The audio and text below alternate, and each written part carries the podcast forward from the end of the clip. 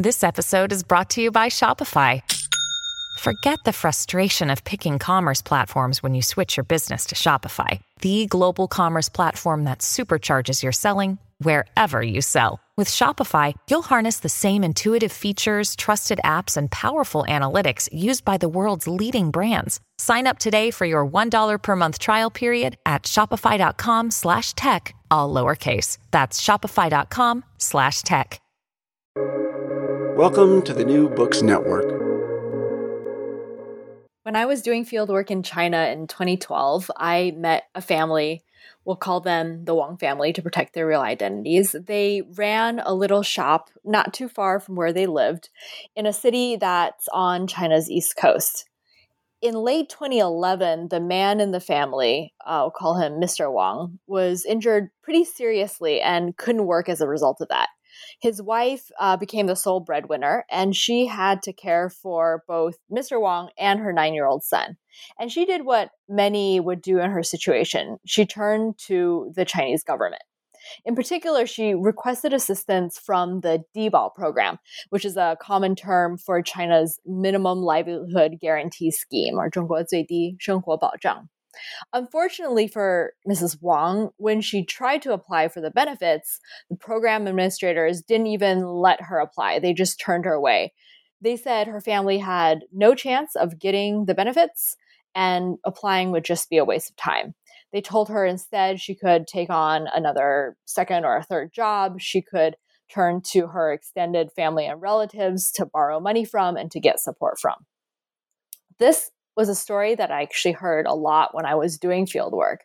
But what was striking is that really close by to where the Wang family lived, just like something like a 10 15 minute walk in another neighborhood, same city, I met a different family. We'll call them the Li, Li family, who recently qualified for Dibao. And what's striking is that program administrators, instead of turning them away, were very proactive in helping them obtain the Dibao benefits.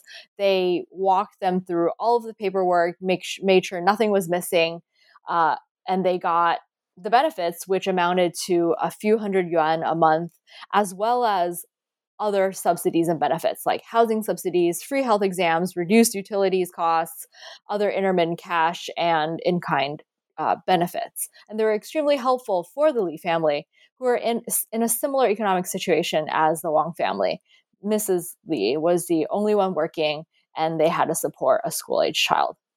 So both of these families faced really severe financial difficulties. The adults relied on part time, informal, sometimes seasonal jobs that didn't provide any health or other benefits.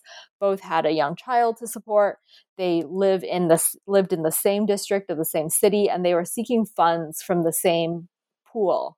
Neither had any particular sort of special relationships with the government. They, they didn't have any family or friends with anyone in the local government or know any local administrators. So the question that motivate my book is what accounts for their very different treatment that they receive.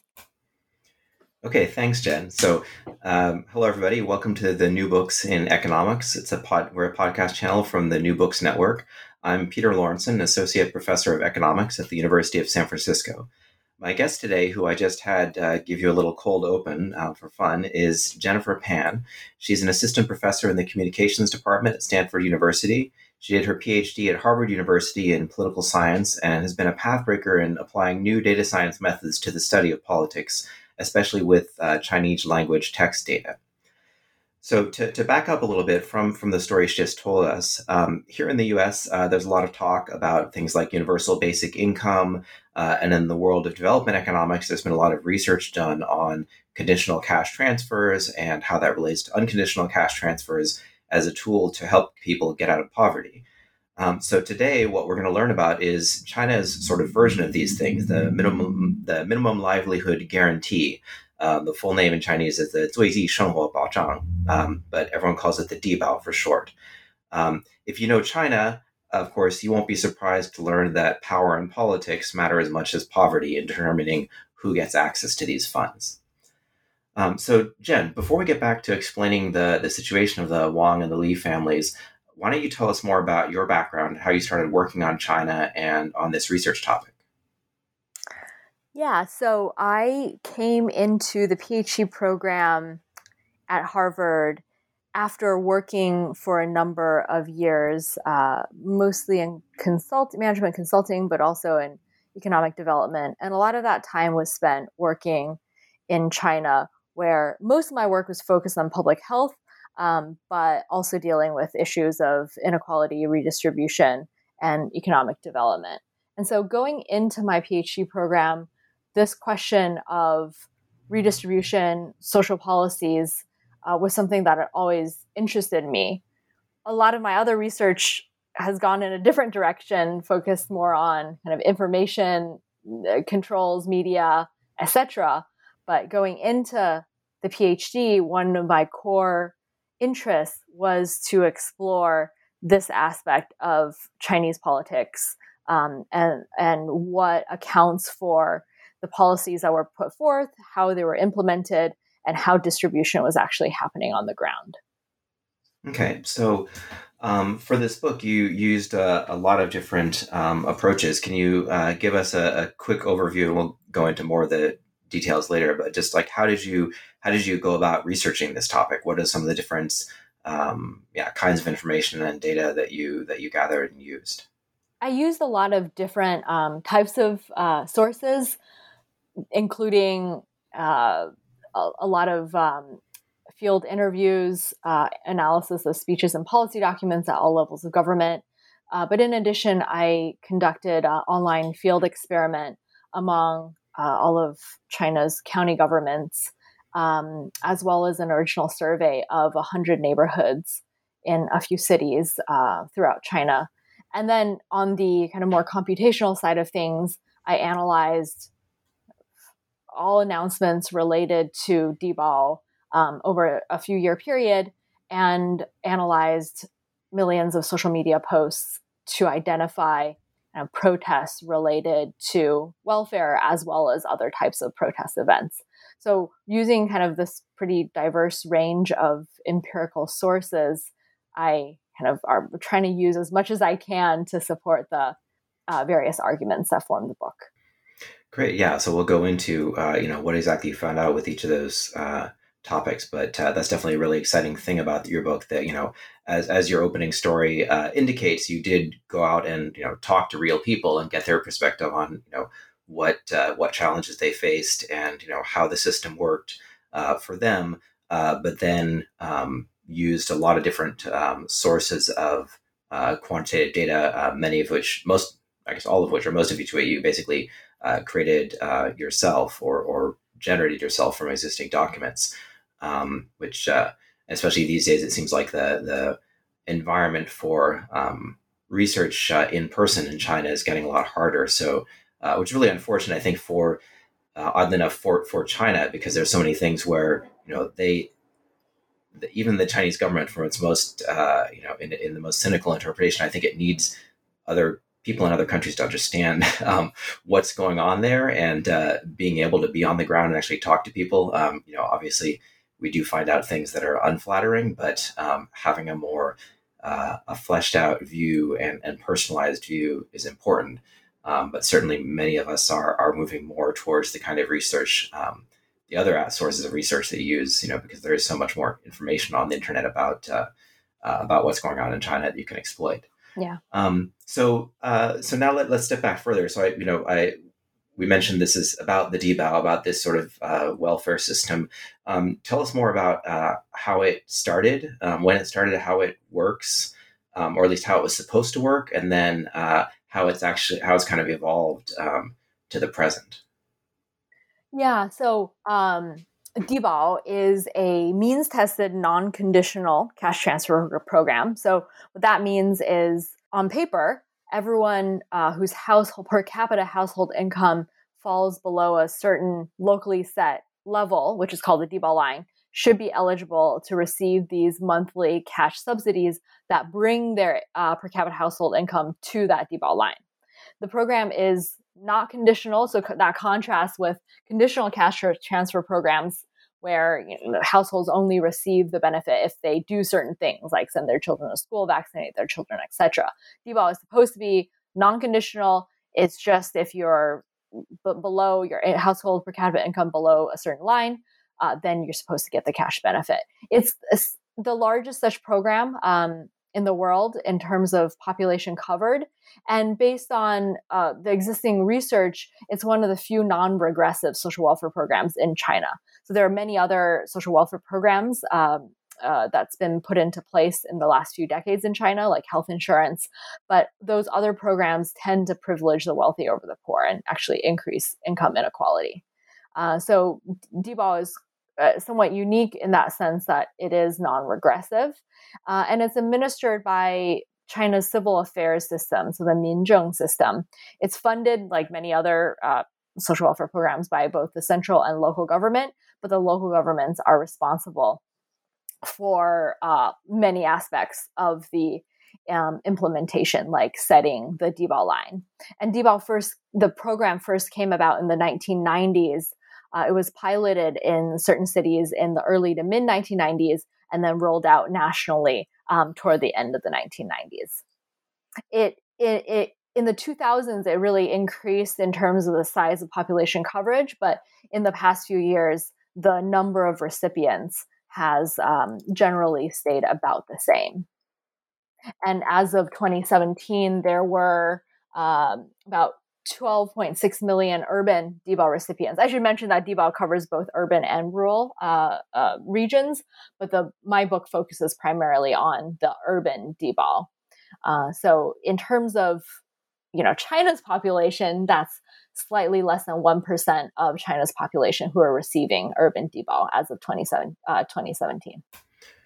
Okay, so um, well, you mentioned so it's not regressive, um, and obviously, you know, was was uh, put in, a play, in place at a time when a lot of the kind of social safety nets or supports that existed in the socialist system were kind of being dismantled. You know, you norm- you no longer had that that iron rice bowl of a factory job that you could inherit from your parents and you know expect to have your whole life. And so, um, you know, it's natural that they would, uh, or maybe not natural but good, that certainly that they put in uh, something to replace it.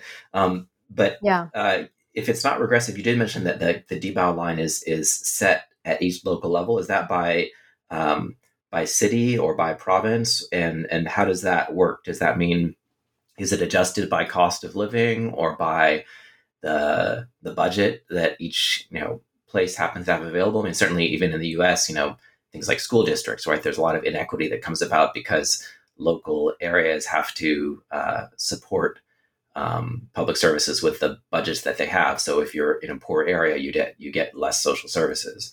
Is is right. that issue in China yeah. as well?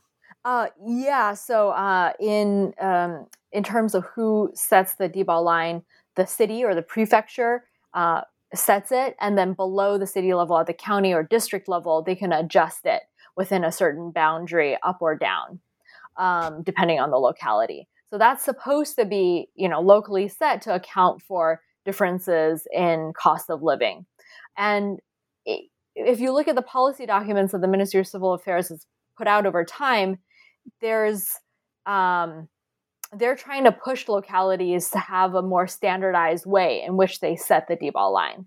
But what really happens is that in all almost all localities, the Dibao line is pegged to minimum wage and unemployment insurance. And it always goes minimum wage, and lower than minimum wage is unemployment insurance, and lower than unemployment insurance is the Dibao line. And so, in reality, there's a lot of historical kind of path dependency to the level of the Dibao line, and changing the Dibao line usually necessitates changing both unemployment insurance and minimum wage. Okay, so they're all kind of linked together, right? Um, and at least nominally going by local cost of living. Although I'd imagine there there may be some pressures on on local governments that uh, never seem to have quite as much cash as they'd like um, on hand to to yeah keep it lower if they are having trouble paying for other things. Exactly, and so there, I found a lot of disconnect between the Dibao line and who actually receives benefits. Um, it's not the case that everyone whose household whose income falls below the Dibao line receives those benefits. In fact, there's been research over time done by um, the Chinese Academy of Social Sciences, China's Bureau of Statistics, that shows uh, something like 60 to 80% of households whose income falls below the locally set line do not receive Dibao. And so that really echoes the kind of story of the Wong family that I kind of told at the beginning of this session. Yeah, so why don't we get into that, right? So it's supposed to be, you know, at least on the sort of prefectural uh, level, something like universal basic income, but you're saying 60 to 80% of people who uh, ought to, according to the means testing, be getting it are are denied, um, right. and even and not just because they don't know how to fill out the forms or to ask, but but in in some cases, like the one you you gave, they are literally going up and saying, "Here I am. I'm below the line. Help me out," and they're, and they're getting a no. So mm-hmm. so why is that? And uh, and if that's if they're not just taking care of the poorest, um, then what what are they doing with this policy? Yeah. So I would say they are taking care of the poorest, but specific subsets of the poorest. Um, and what I found is that, and what I argue in the book is that there's two different logics of distribution. Uh, facing local governments that have this hard budget constraint, as you as you have uh, brought up. So local governments don't have unlimited funds; they're not able to fully fund the Dibao program, and so they give Dibao to those who kind of meet that who whose income do fall below the Dibao line, but of two types. So the first type is to give Dibao to individuals who cannot participate in the labor market. So this can be the elderly, uh, the disabled, whose household per capita income falls below this line.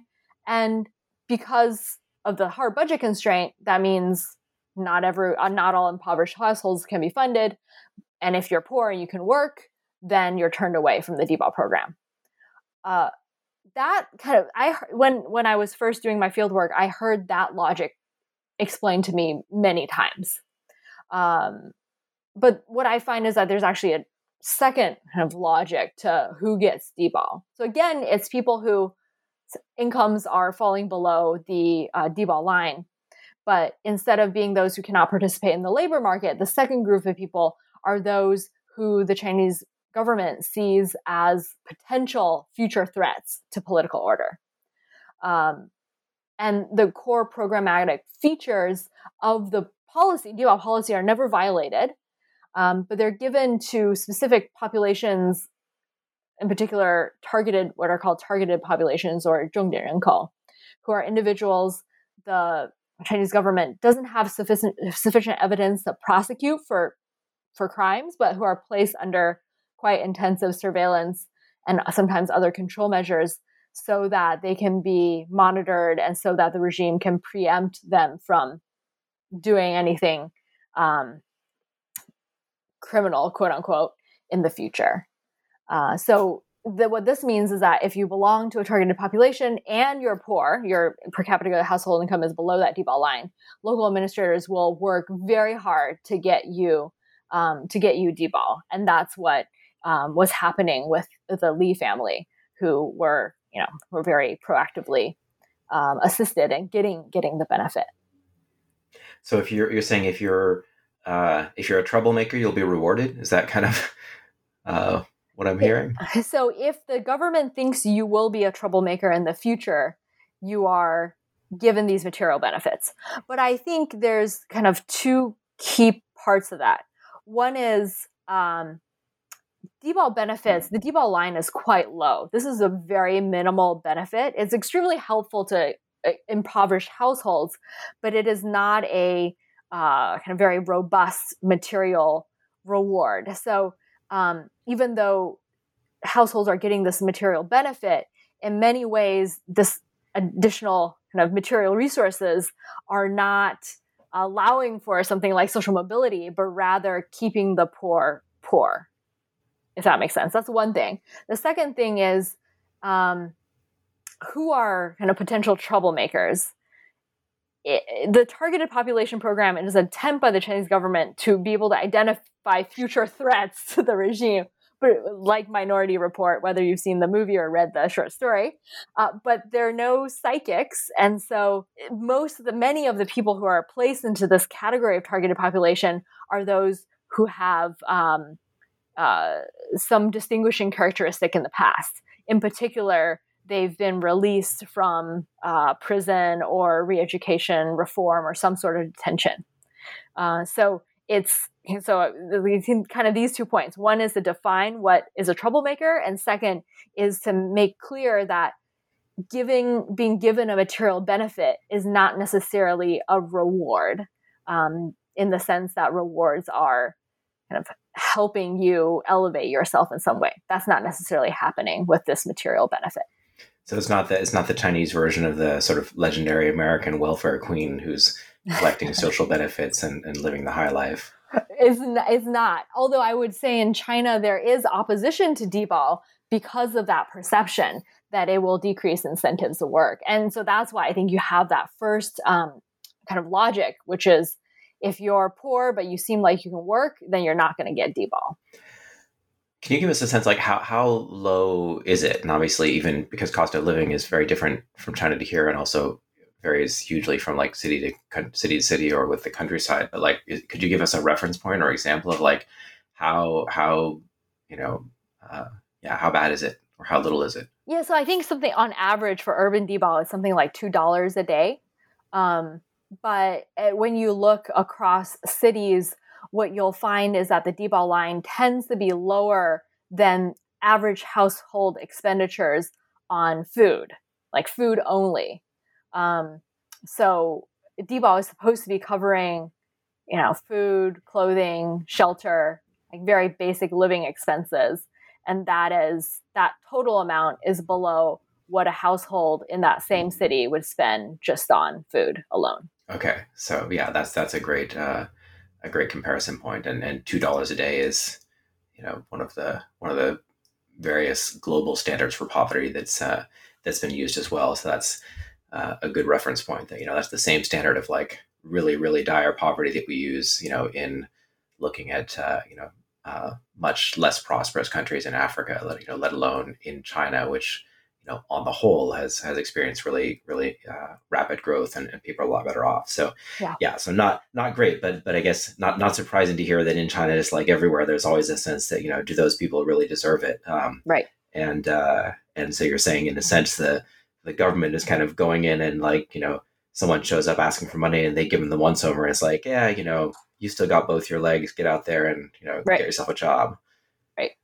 That's right. Um, but then, but then, if that same person shows up but is you know an ex-con or something like that, then um, which you know, I mean, that's that's an issue. You know, it's it's hard for those for people with that kind of situation uh, in in any country to to find work for for a variety of reasons. And uh, um, so yeah, so that sort of yeah, you know, not, I think, not yeah. completely unfamiliar logic, even, right. even from a U.S. perspective. Yeah, and I think um, the maybe a difference is that, and I, I, should say there is kind of uh, it absolutely makes sense from a kind of social policy perspective to give resources to those who are um, have been formally incarcerated to try to reintegrate them into society. Um, but I think the kind of second logic of distribution is slightly different than that, and even the kind of example that you give that someone who is ex-con would approach uh, the program administrator and ask for the benefit that doesn't really happen. Um, usually what happens is that uh, these targeted populations are already under kind of surveillance and being managed by a committee.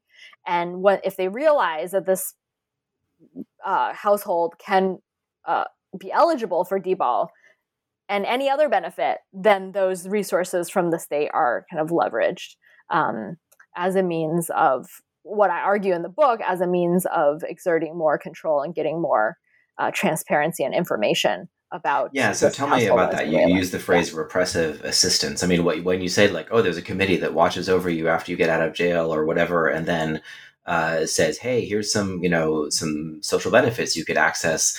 That sounds super nice, and you know, there's there's people who who are very well meaning who that's their job, you know, in uh, in every major uh, city and country um, in the like in the U.S.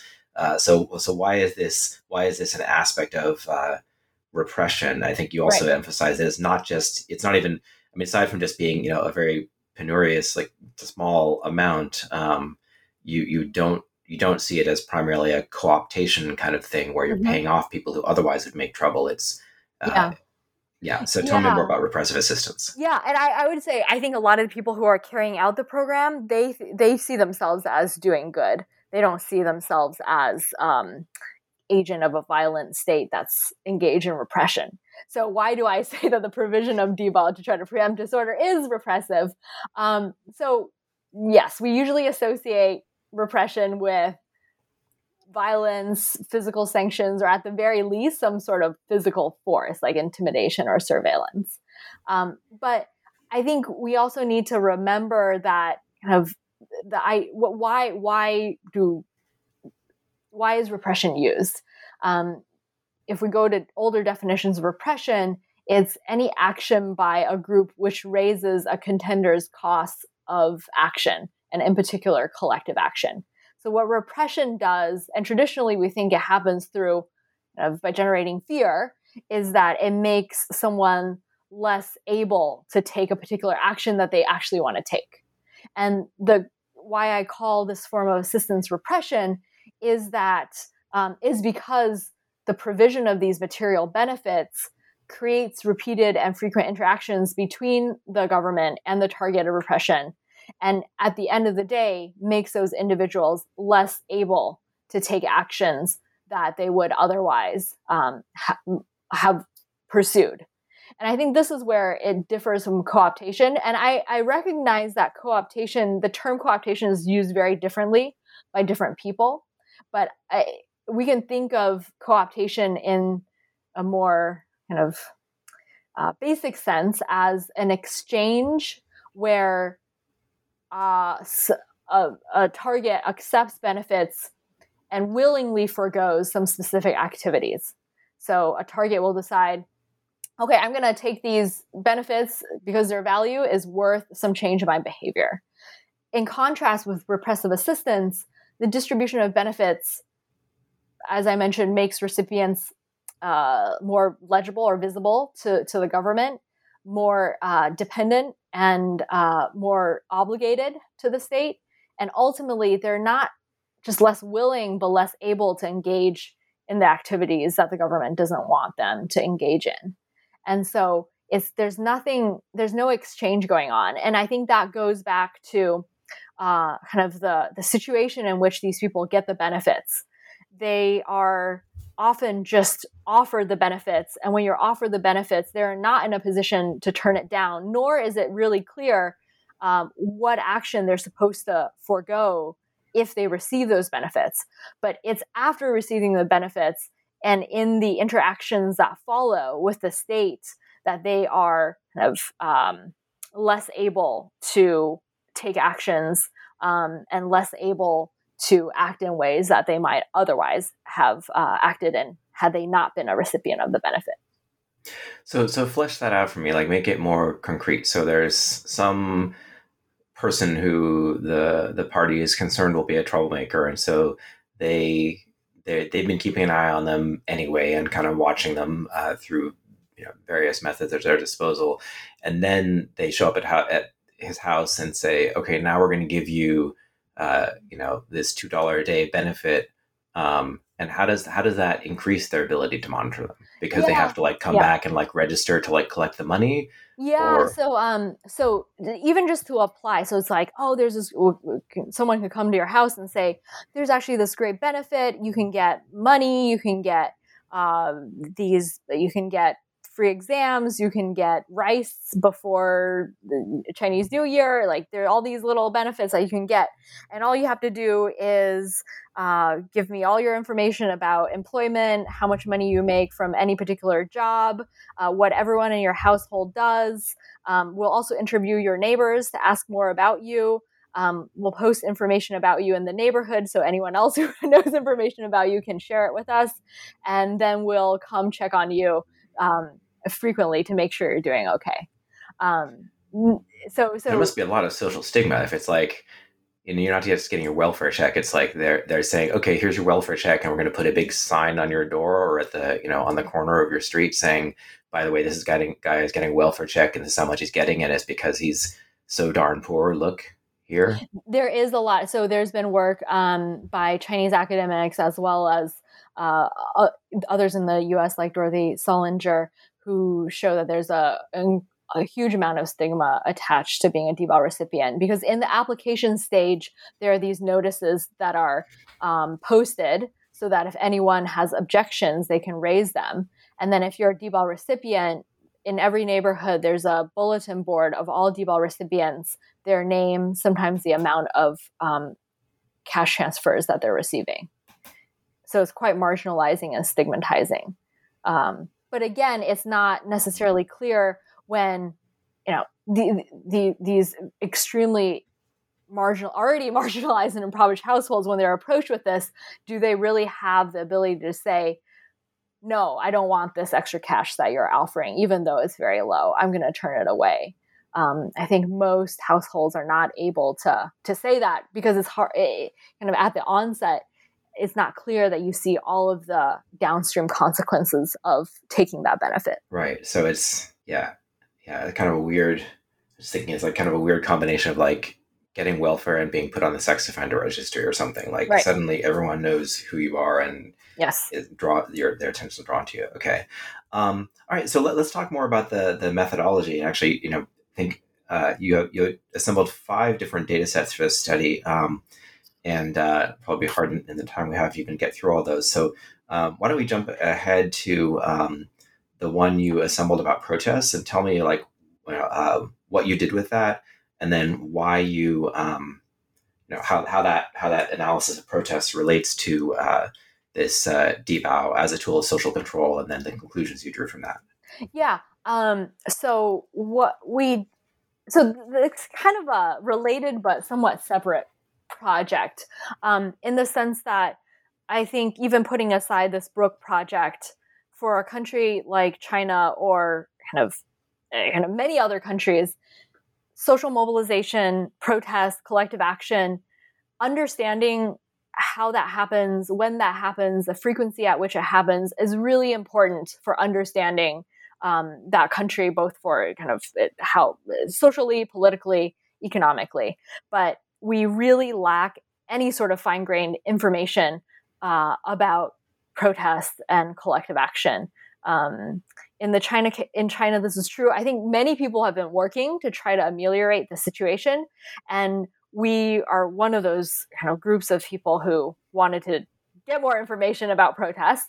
And the way we approached it is to use social media data, um, recognizing that with the kind of explosion of digital media platforms in China, protesters turned to these platforms to share information about their kind of contention, contention and protest events. And so, taking advantage of that, we created a um, classifier or a classification system which takes social media posts, both the text of the post as well as associated images, if there are, are any, and using um, different deep learning algorithms identifies uh, social media posts that talk about offline, on the ground um, protests and collective action events. We then so which uh-huh, which uh, which social media were you using? Because I mean, we used Weibo. Okay. Um, so we uh, use Weibo data um, because it, it is public, and so it's much easier to collect than something like Weixin, um, also, with the recognition that for many protesters, they're trying to get broader attention for their causes and for their demands.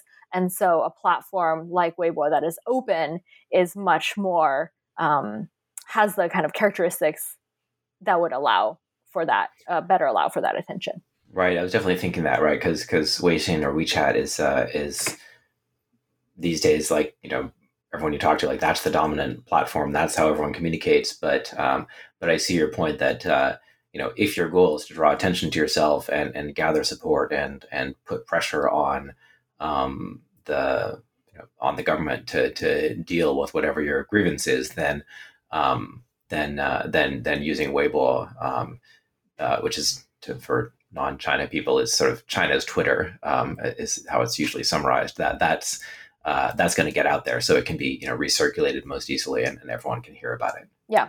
And we do find um, kind of limitations.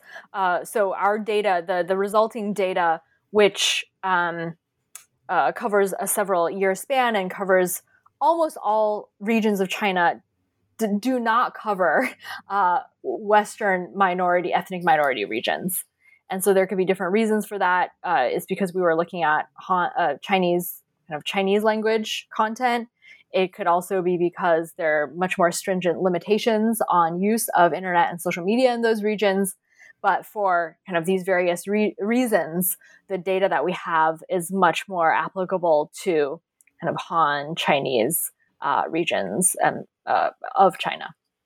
Yeah, I mean it's it's unfortunate, you know, given uh, the level of concern and, and, awareness now there is now about um, you know the the what's happening in Western China. That unfortunately, a lot of the time, it's when you're doing research on China, you've kind of got to decide like, am I going to look at kind of the main Han part of China, you know, central and eastern China, um, which is kind of one thing, or am I going to look at the other parts, which yeah right. are going to have a lot less data and they just face uh, a much much more repressive environment, and and yeah, it's a lot harder to, to figure out uh, what's going on there. So so often we do end up end up segmenting them and, and kind of neglecting them if we're focusing on the you know the majority population. Yeah, yeah, yeah. I think that's definitely a trade off, um, and I think so. And, and one that we kind of we were very transparent about when we were putting this data set together and where kind of it reveals that even though we have so much data on social media,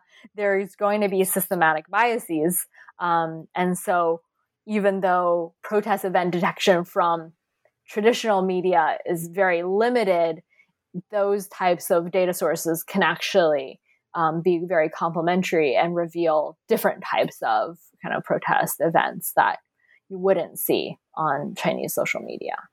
Uh, and so, for the purposes of the book, I use this resulting data to try to understand the effects of distributing dibao in a very in this instrumental way to preempt disorder. And so I look at um, at the kind of city prefecture level, cities which have more policies linking dibao provision to targeted populations. Is there a difference between those cities? Um, in terms of the level of protests overall, as well as protests related to welfare. And what I find is that in cities where there are more policies that kind of link dibao to this kind of preemptive, preempting threats to political order type situation, we actually see more uh, welfare related protests. And the reason for that is that it seems this type of distribution, this logic of distribution that's to preempt threats, leads to backlash. And people are backlashing not because they're upset about uh, anything repressive, but rather they are um, upset about who is deserving or not deserving of welfare benefits. Uh, and this is, you know, so I'm seeing this pattern in the social media data, but also in my kind of neighborhood survey based data, where in neighborhoods where more of benefit, where benefits are more likely given to for example, ex prisoners, there are a lot more complaints, both individual and collective, to the neighborhood administrators about whether that's fair distribution, whether those recipients are deserving, or who else should be deserving of, of these benefits. So that, that logical chain makes sense to me, but then I guess so. You know, the other the other issue is, especially at the aggregate level, know, how much can you say that it that the it doesn't go the other direction? That you know, if there's more you know, places that knew that had or that were anticipating more social disruption said, "Oh shoot, we've got a problem," or maybe they even already had something going on, or maybe they just knew it was coming down the road, and then they then they say, "Okay, we've got to you know forget about giving money to everyone deserving because we can't anyway. So let's just focus on the ones we really think are going to be trouble." Yeah, no, it definitely could go the other way, or uh, probably there's some sort of feedback system mm-hmm. um, mm-hmm. that that's going on. Um, and one of the other things that I talk about in the book is kind of how do we arrive? How did China arrive at this situation mm-hmm. where mm-hmm. a program that's supposed to be building a social safety net becomes used so instrumentally to try to maintain stability, what, what the Chinese government calls stability. And there, I think it has to do with how overall in China, the kind of understanding of what stability means, as well as how the government pursues it, um, has changed in the past few decades. but of course, I think different regions in China uh, are there. There's variation between different regions, so it could very well be the case that kind of this current this mind, a particular mindset around stability is stronger in um, some regions in China than others. So, um, so how does uh, I mean, in, in, other other people have been talking about, um, you know, there's there's the whole in the Xi Jinping era. There's been um, obviously a, a, greater, let's say, focus on stability, or you know, more increased repression, um, you know, depending on what context, but also uh, going along with this, at least, um, you know, some serious people argue that there's been uh, a continuing development of sort of rule, you know, rule by law, right? You know, documenting things, formalizing things, leaving less things in the discretion of local leaders. You know, in many cases, because in the past they could be, you know, they might be corrupt or they might uh, kind of overreact or to to achieve some goal that they interpret as being desirable by the by the central government, and so they've tried to formalize stuff. But here, this seems like a movement kind of away from that. Like they had something with a very clear formal rules, and then and then just people kind of drifted on their own, like saying, "Oh, hey, I can just use this." Uh, no, to... so so um, so I actually think both of the things you highlight are at work. So um, I mentioned before, the Dibao program is run by the Ministry of Civil Affairs it's definitely not the case that the Ministry of Civil Affairs decided one day they would distribute Dibao um, in this particular way to preempt threats to social stability. And it's also not the case that local governments decided, hey, let's buy off people Dibao. Um, I th- the reason why Dibao is distributed in this way, I think, runs much broader and deeper, and has both to do with kind of the under the kind of emphasis on stability as well as kind of this let's stick to the rules sort of um, orientation.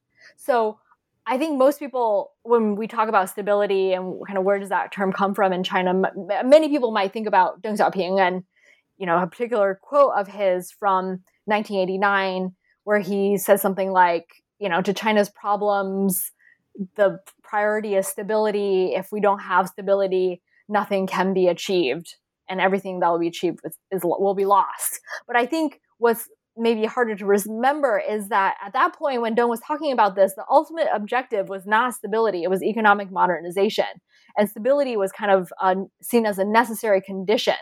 Uh, and so the idea was you have economic reform. That economic reform is going to lead to social unrest. That unrest can hinder economic progress. And so you need to manage that unrest with developing a kind of systematic social security system, like a social safety net. Um, but and I think that kind of viewpoint of the relationship between economic development, stability, and social security was supported by the type of protests that happened in China in the 1990s, like mostly laid off workers, pensioners who were protesting. But then what I find is that after the Falun Gong protests in 1999, which was not about economic rights, but more about social political rights, the CCP changes its thinking about stability.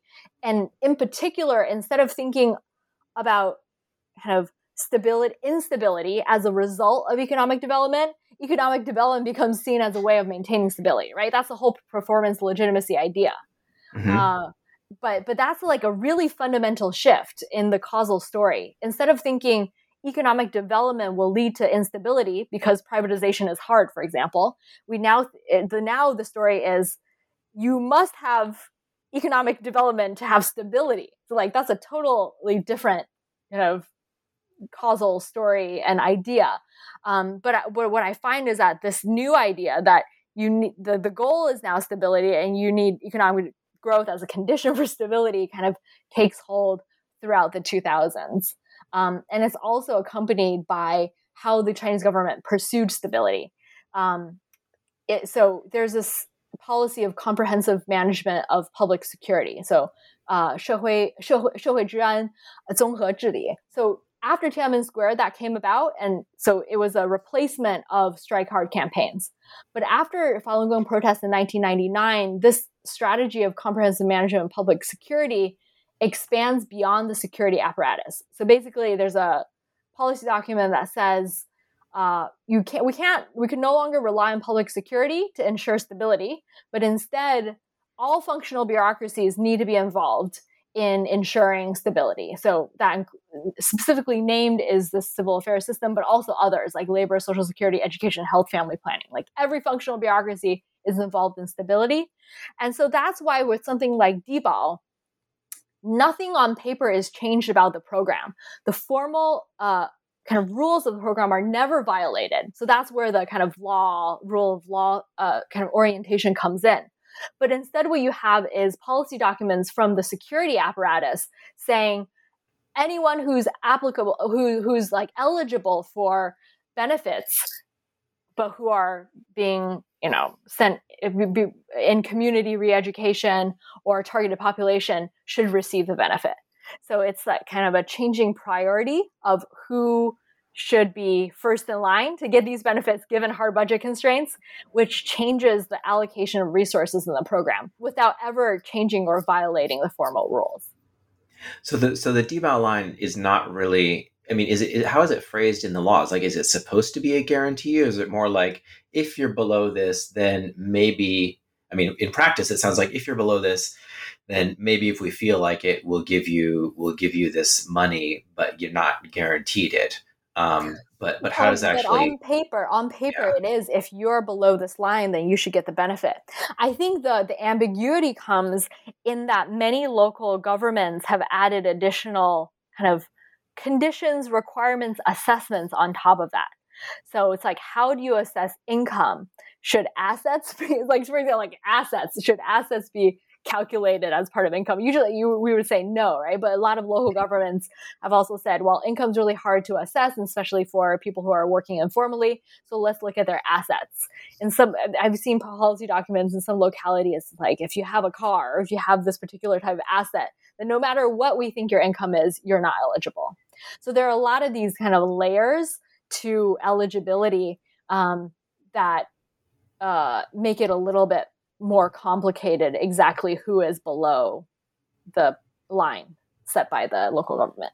Okay. So yeah, I mean, I guess that's, that's generally true. Again, something yeah. that's familiar if you work on China and less familiar if you're not, that like there's, there's all these grand plans at the top level, but there's a lot of flexibility um, at the local level, which is, which is understood by everyone as being, you know, kind of basically legitimate, like, uh, you know, right. uh, uh, this weird kind of quasi federalism or whatever you want to call it.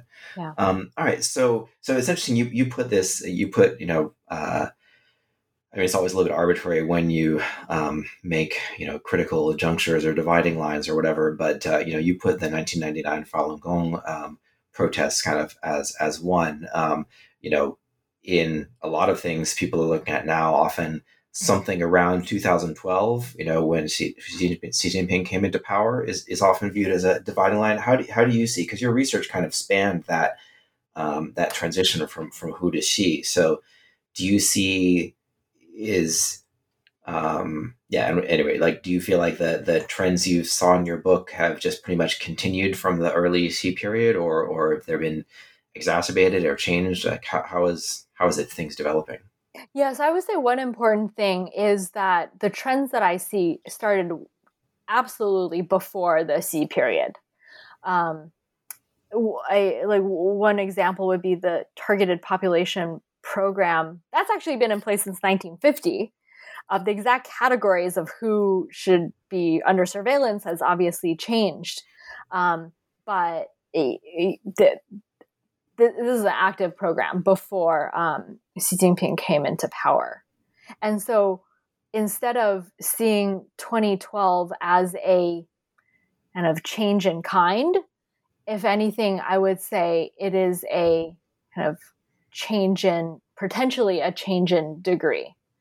Um, and there are two aspects to that. One is that Xi has made poverty alleviation a really big um, part of his kind of agenda. Most of it has been focused on rural poverty alleviation. I think mm-hmm. there's some question of, you know, how will urban poverty and kind of programs like the urban dibao uh, fit into that going forward. Um, so, so I think kind of there's this overall emphasis, renewed emphasis on alleviating poverty at the kind of programmatic policy level. Uh, and then at the same time, kind of there's a kind of general perception that there's a renewed emphasis on stability and the importance of stability. But there, I think it's really about just more more of the same. Um, comprehensive management of public security has not gone away. If anything, it's become more expansive. Um, and so I would say the kind of things that I identify in the book are not appearing at not appearing after 2012, but definitely um, trends that we see continuing from before. Okay.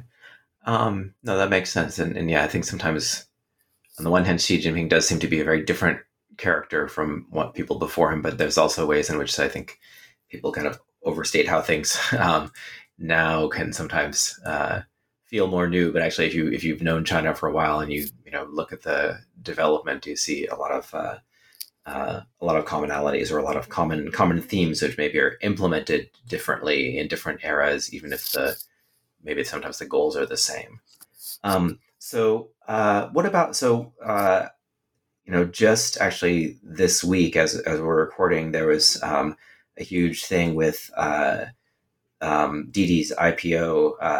Well, after Didi's IPO, then uh, new regulations, which I mean are all still developing, so I won't actually explain them. But new, new regulations putting more control over um, all the digital data that you know Chinese companies are now ga- able to gather about Chinese citizens. Um, so let me just take that as an opportunity to lead in, like you know this this surveillance you're talking about, where like you have to come hat in hand to like collect your check or your physical cash or whatever it is. Um, you know each each month or week and then they you know get to ask you questions and like post a sign on your street about where you've been and what you've done and, and all these kinds of things.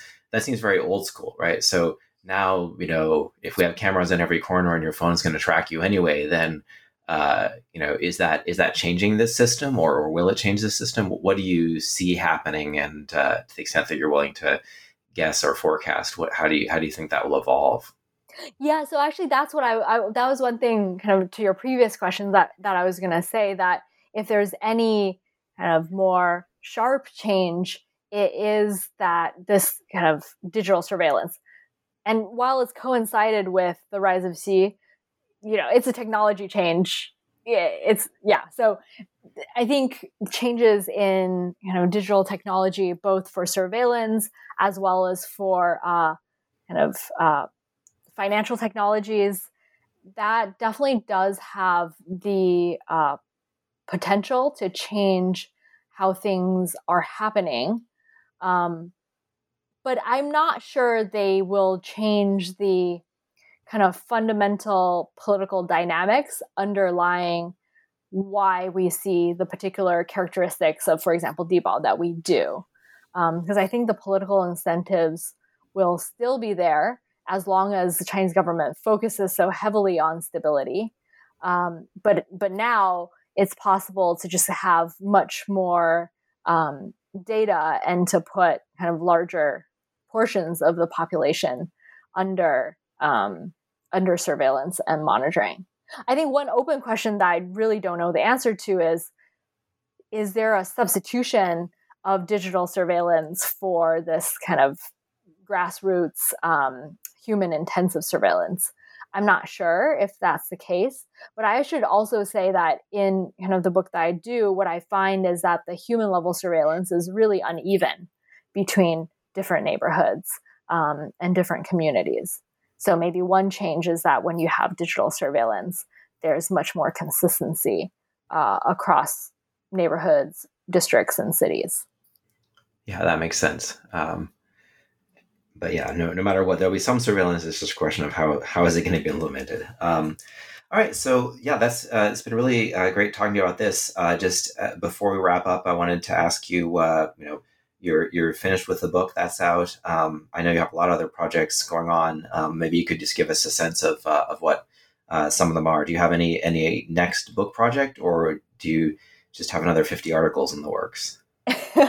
uh I've one uh, maybe there will be projects that turn into books, um, but I think for the most part, um, I'm working on papers. There's some group of kind of one area is continuing to focus on kind of censorship and propaganda and how the Chinese government is controlling different types of digital media platforms. We're looking at one project looking at Douyin or Chinese TikTok and um, Bilibili and other sort of video streaming platforms.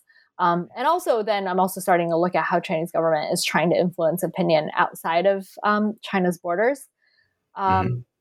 The the one uh, separate, distinct area of research that might become a book, but we don't, I don't know, is um, looking at public opinion in China, and how preferences are bundled, what influences preferences, both looking at the general population. But we have um, one particular project that's following Chinese college students in China and in the US ideally, hopefully from freshman year through graduation. Currently, they're juniors. Uh, mm. So it's an observational study of how their attitudes, opinions, and behaviors are changing during this pretty formative period of time. And so that we're, we're writing papers on that, but there maybe that'll become a book at some point. Um, and then there's another kind of group of research that comes out of the book, um, but ties in with my other research, looking at kind of the intersection between propaganda and repression and these kind of the strategies that the Chinese government uses to um, influence uh, influence public opinion and behaviors. Okay, well that's uh, that's really exciting. Um, that's that's about all the time we have. Uh, so thanks so much for being on the show. I really enjoyed having you, having this chance to to talk more about your book. Thank you so much for having me.